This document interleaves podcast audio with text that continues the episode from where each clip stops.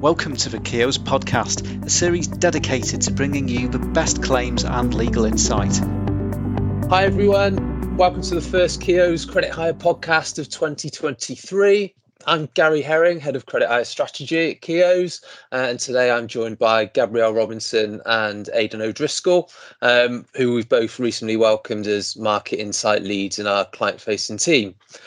So, coming off the back of what was a tumultuous 2022, I think it's fair to say, for the credit hire industry generally, sort of perfect storm of factors with unprecedented levels of inflation, impacting both period and rate, huge pressure on protocols off the back of that inflation, and in some quarters at least, I think it's fair to say, some increases in friction and litigation. So not really going to look back at that today. I mean, we all know what the causes of that inflation and friction was. We've sort of done that to death now in terms of the causes of that. What we're going to look at today, this is the first in a two-part podcast. So today we're going to do some horizon scanning to look really ahead at what might be coming over the next 12 months. And then next week, we've got part two with Scott Croft and Kaveh Rashid, and we'll look at some of the strategies and the solutions that might help mitigate any of the emerging risks that we identified today. So, Gabby, starting with you. So what do you see coming down the tracks over the next 12 months in the world of credit hire? Hi, Gary. I think for me, the thing that's really on my mind is kind of the vehicle mix and the changes that I think we saw last year, and intrigued to see how they might continue and what that will do to the landscape for 2023. So probably the main one has got to be EVs, right? Yeah, absolutely. Yeah. I believe there is an expected 500,000 new registrations for EVs up and coming in 2023. So that in its own right, I think might bring some challenges in terms of BHR probably being a good example. We know fleets probably a bit of an issue from last year. What does that look like? What availability is there? And I think some companies may struggle a little bit to be able to provide them. And also, what does that look like for the GTA? So at the moment, we don't have any rates, albeit I think discussions are ongoing, but yet to be agreed. So I think that, again, will bring sort of some interesting conversations. And I'm sort of quite excited to see where that lands. I think also adding into the vehicle mix is motorcycles. So similarly, there's definitely been an increase that we saw in 2022. I think mopeds was 6% increase up in comparison to 2021 and a 3.6% increase in motorcycles. So overall, I think they're up by 2.5%. And quite similarly, I think when it comes to BHR, definitely something when you're looking at bikes and potential of couriers. So will we see an increase in that? Definitely something I'd consider for this year coming. Yeah, definitely. I suppose it's not just BHR with EVs anyway. That's quite an interesting point around repairs and repair costs. And I agree. I think inevitably there's going to be more EVs on the road. Probably, yeah, at record levels in terms of registrations. I think expected, aren't they, next year, over the next year?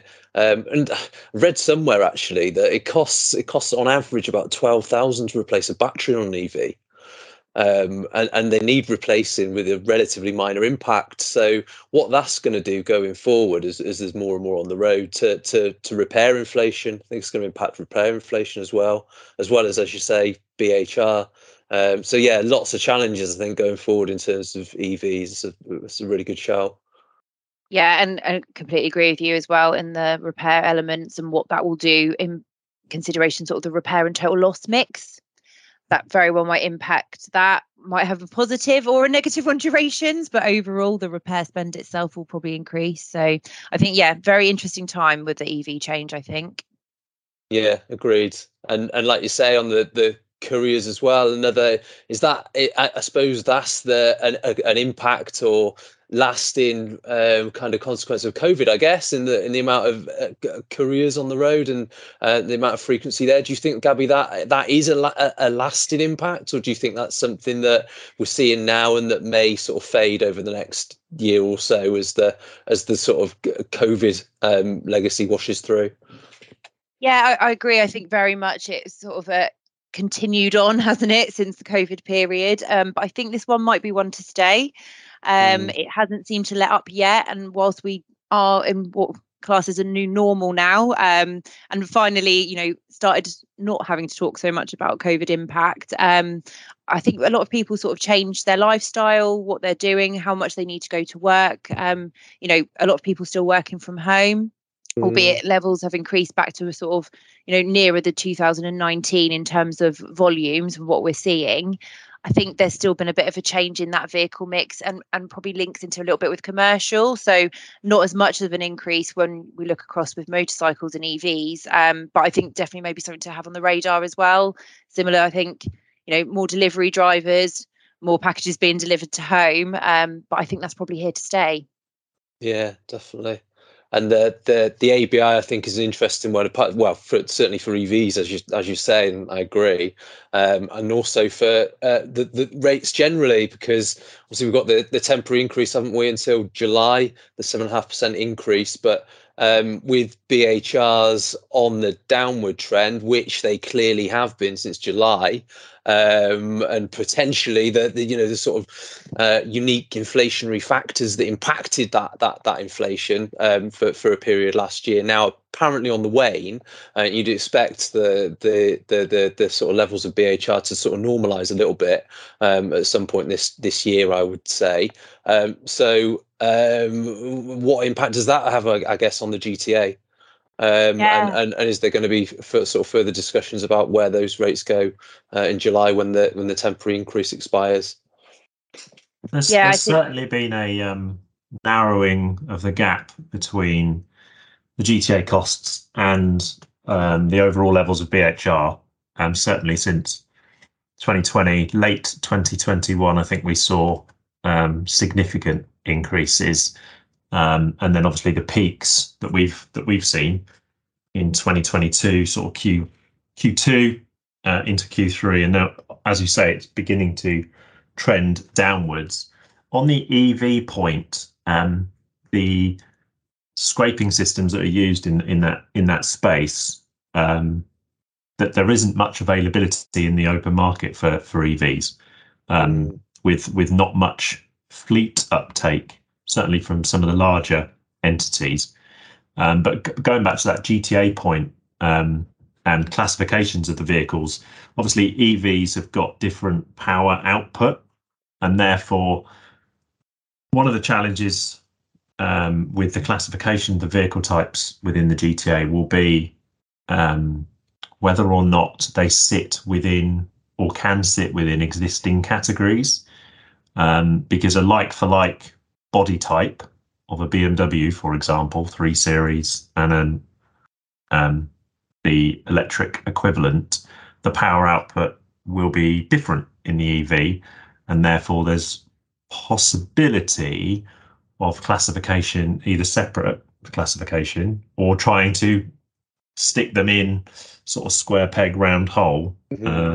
And then, of course, all parties need to agree on those classifications, which will be difficult. And obviously the range of vehicles now available, obviously BMW, Mercedes, Volkswagen, you know, Ford, you know, each one is now producing different types of EV vehicle in that category. So similar to standard BMW classifications, 318, 320, 330, 335, M3, etc., you're now beginning to see that diversification of vehicle, and therefore what probably was not such a problem in the early days of EV is now becoming a very much, is it a prestige EV? Is it not?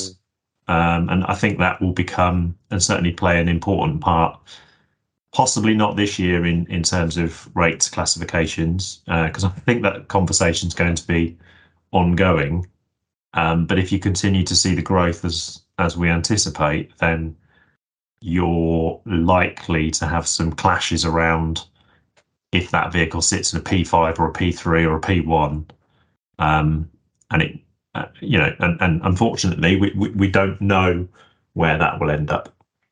Yeah, and I think also it's the overarching cost of these vehicles as well. So sort of, you know, as you were saying, Aidan, with the whether it's prestige or not prestige, but overall the cost of these vehicles are a lot more as well. So some of the vehicles that might sit in the sort of S4 category, maybe as an example, the sort of high price of those is going to be a lot lower in comparison to an EV vehicle. So I think, you know, the price of EVs are coming down a bit to try and make them more affordable. Hence why we're probably seeing more on the road. But I think that's quite an interesting factor in it as well, because if your vehicle's worth quite a lot more, does it sit in that category? And I think that's very much part of the things that, as you say, will need to be ironed out. Yeah, definitely. Lots of, I suppose, interesting challenges ahead for EVs on repairs rates and a lot of others. I think we'll come back to that with Kaveh and Scott and see what they can sort of throw up in terms of solutions, because there are things you can do as a compensator, I guess, to kind of mitigate those risks. But yeah, definitely I agree. There's a lot of challenges with EVs. Anything else, Aidan, in particular? Anything coming down the track that you want to flag up? I think obviously we've talked about the downward trend in BHR. I think how that can be used is going to change over time, specifically in and how it impacts the overall book of an insurer. As Gabby pointed out earlier, the sort of vehicle mix will be important, but also something that is clearly prevalent will be the age demographic of the third party taking the vehicle and whether or not they can access a vehicle in the open market. So whilst they'll have been provided with a credit hire car, is that equivalent vehicle available to them under the terms and conditions of said rental provider? There's some space there where I think we need to be prudent and be aware of those ongoing challenges and how that can be tactically deployed by various organisations that sit on the other side of the fence. Obviously, we're seeing the downward trend of BHR generally, which is positive. I think it's important to call out that when you factor in the narrowing or the perceived gap that was narrowed between the GTA rate and the BHR, regardless of your status as a GTA or non-GTA entity, you've got the add-on costs, and it's how you navigate and mitigate the overall cost of a claim using the excess protection products that are available, whether it be the standard excess protection product presented by said rental company or like one of these one-off providers. That's certainly how we mitigate going forward will be important. If levels return to pre-COVID, then that becomes less of an issue. But I think based on what we're seeing, we'll see some improvement in the difference between a GTA rate and the BHR rate.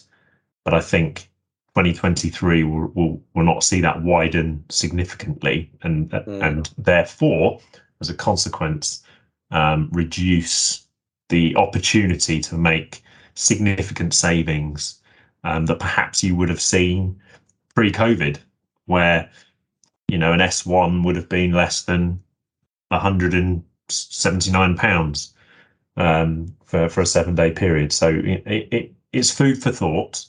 Downward trending is positive. We need to continue to see that, but of course seasonality will come into play in the summer, and there's some seasonality in sort of towards the back end of 2023 as well that we'll need to consider as well. But understanding the impact of BHR generally on the overall profile that you have as an insurer is ultimately critical to the success of any defendant strategy, I think. Absolutely, yeah, and that insight of understanding that, as you say, can be really, really valuable. Yeah. So do you see, I mean, it's really difficult, isn't it, I guess, to predict where BHRs are going to land, where everything sort of normalises. I mean, we've, as you say, seen a really sharp drop-off since, I think July last year was the peak, wasn't it? Yes. And it has really flattened out. Some groups, obviously, more so than others, still seeing a lot of inflation against historic levels in certain groups. Is it ever going to go back to sort of pre-COVID levels? I suspect not, but will it flatten out at some point? And if so, where is it going to land, do we think? I think you'll probably see costs returning to Q4 2021 levels. I can't see it returning lower than that. I think some of the factors that would be included in that is just the vehicle fleets that the rental companies will have taken on. Historically, you know, some of the bigger entities will have had strong buying power in the market and fleeted with brand new vehicles.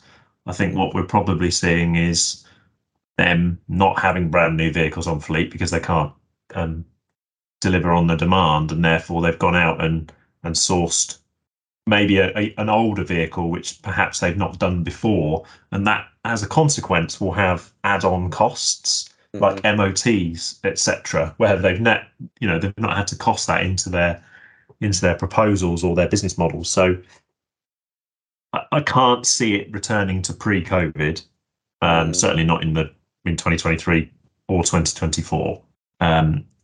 I think we'll see that sort of level of Q4 2021. I think will be positive as it's, you know, pre the highs of 2022 in that Q2 Q3 space. So anything lower than that, then there's a strong bargaining position across the profiles. But I think it is a sort of suck it and see and see how the rental market generally reacts to more vehicles being produced. And of course, you've got the outside influences of things outside of our control, Ukraine and the Russian issue, which will be having a knock-on effect in terms of producing vehicles. And there's lots at stake and lots in the melting pot, really. Yeah, there are so many different factors. I think that the China reopening potentially after the ongoing sort of COVID issues there and the continued lockdowns, that could help things. I think from the analyst views I've read, I think the semiconductor issues are coming to an end now, and that's certainly starting to ease. So, but there's a lot in the mix, and I suppose a lot of variables. Will demand drop off as well? I think demand for rental vehicles is obviously, we're going through the cost of living crisis, which potentially is going to get worse. There could be a demand drop off there, which again impacts the retail hire rates. That kind of brings us neatly to another point, I suppose, in terms of horizon scanning and what we're going to see this year. Do we think it's potentially inevitable that we're going to see increases in pecuniosity frequency, isn't it? I would have thought, with incomes being squeezed, we've got the cost of living crisis. There's probably a delayed impact of that in that in April, the energy price cap goes up again. We've got tax rises coming in April. Got a delayed impact potentially from interest rate rises. Most people still be on fixes at the moment, but every day that goes by, then, you know, people having to remortgage and get a shock when that's gone up. So, and then obviously there's a delayed impact again from that point to when claims from that time are seen in terms of sort of claims of impecuniosity down the track in credit hire. So there's going to be more impecunious people, aren't there? I would have thought. I would think so, Gary. And I think it's really positive that, say, the BHR seems to be going and heading in the right direction, but there is also that element where, are we going to see that increase in impecuniosity? I think so. But ultimately, it still has to be proven. So I think there's a bit of an element of that as well. Yeah, definitely. Yeah, it's an interesting one, the financial status of the claimant generally. You would think with a softening of the BHR market, but a hardening of the financial challenges of of the claimants, that that impecuniosity argument will occur more often. The challenge, I think, is the maturity of claims. So it's very much it's, you know, it's front and center. It's you know, it's in the news daily. We are talking about, you know, people making cuts, cutting back on household expenses where they can. I suppose the difficulty is the knock-on effect of how long will the claim take to be resolved, and importantly, how long will it be until that argument over financial status is actually heard?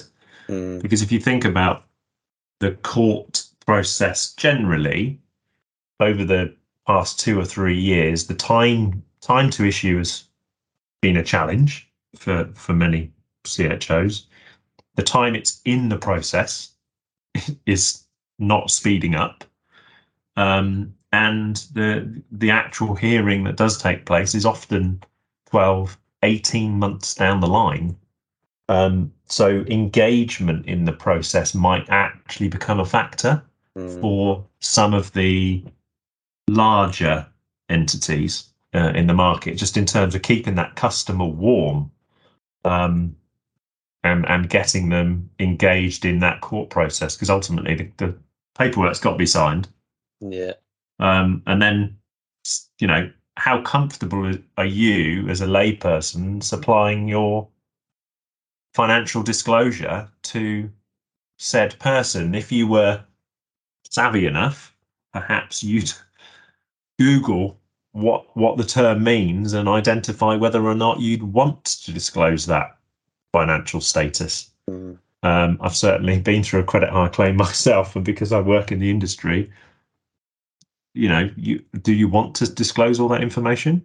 How much is too much? And you know, it puts the individual at the end of the day at risk, you know, in terms of having their sort of, to a certain extent, dirty laundry washed in a court hearing. Yeah, it's an interesting one, and it is very different between being impecunious and proving it. And I suppose when does that? Clearly, as you say, Aidan, it's not going to be desirable for CHO to necessarily want to delve into the finances of a customer. But then again, if we've got an environment, I suppose, where BHR is going down, but then, you know, there's more people who are potentially impecunious, that I suppose that becomes more and more attractive, doesn't it? Okay. Thanks both. Really good insights there. I think that's about all we've got time for today. So as I say, we'll be back next week with Kaveh Rashid and Scott Croft to hone in on some strategy and some solutions following on from the topics that we just discussed. So hope you can join us for that. Till then, thanks very much for listening. Speak soon.